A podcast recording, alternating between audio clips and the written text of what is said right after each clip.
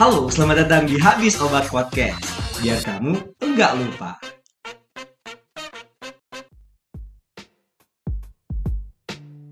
Halo semuanya, selamat datang lagi di Habis Obat Podcast. Kali ini kita akan membahas mengenai metode in silico. Jadi, metode in silico ini merupakan metode pengembangan obat ya yang dilakukan secara komputasi atau menggunakan komputer.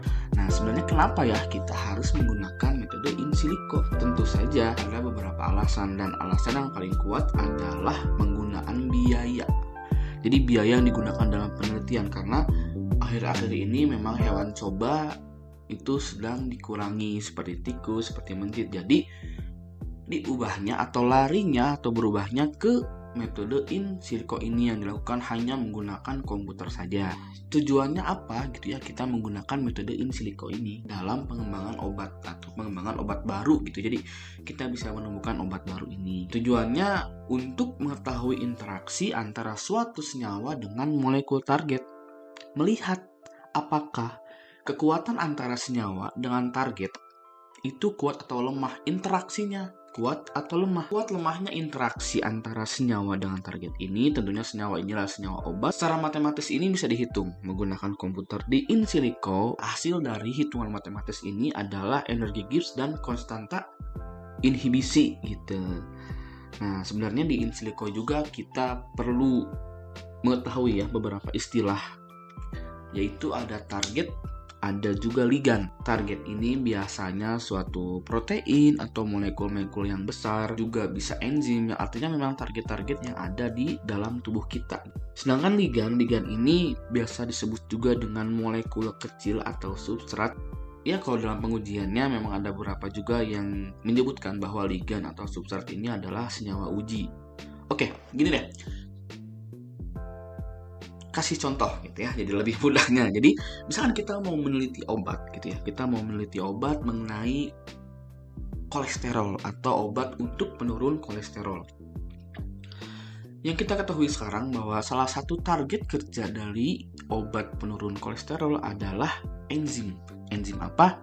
Ya salah satunya adalah enzim HMG CoA reduktase enzim HMG CoA reduktase ini kita sebut sebagai target tercari senyawa baru. Contoh misalkan senyawa dari bahan alam, senyawa fitokimia yang sudah diteliti oleh jurnal-jurnal yang mengatakan bahwa misalkan nih kita senyawa bahan alam nih herba pegagan ya yang diindikasikan bisa menghambat HMB CoA reduktase. Nah, senyawa-senyawa kimia ini atau senyawa secara fitokimia dari herba pegangan ini kita sebut sebagai ligan sebenarnya kita dapat dari mana ya gitu tahu tahu tahu dapat aja gitu ya senyawa bahan alam dari herba pegagan nah biasanya memang dalam jurnal-jurnal ini hasil dari isolasi pengkristalan itu sudah disebutkan gitu ya bahwa herba pegangan ini mengandung misalkan uh, kaempferol, flavonoid, pire.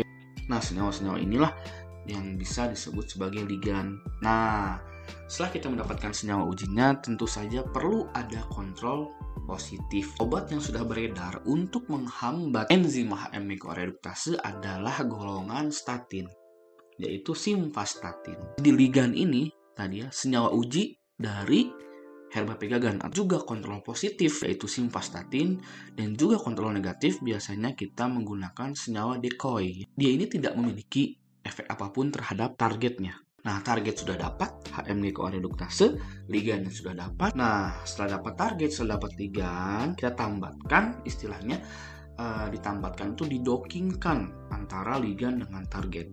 Ketika ligan dan target ini sudah bergabung membentuk interaksi, maka kita bisa lihat interaksinya bagaimana dan kita bisa lihat juga energinya itu berapa gitu ya, energi yang ditimbulkan oleh interaksi antara ligan dengan target. Dalam metode in silico ini sebenarnya ada beberapa kondisi. Jadi yang pertama adalah ketika kita tidak memiliki protein atau targetnya gitu ya, dan tidak ada ligan, biasanya kita melakukan adalah high throughput screening. Kondisi yang kedua adalah ketika kita memiliki ligan, tetapi kita tidak memiliki proteinnya. Biasanya disebut juga ligan based drug design. Dalam ligand based drug design ini ada beberapa uh, pilihan lagi ya, seperti misalkan ada HKSA, ada juga pharmacophore modeling. Dan yang ketiga, ketika kita memiliki protein atau target dan kita tidak memiliki ligand, biasanya kita menggunakan metode yang namanya adalah de novo design atau protein flexibility.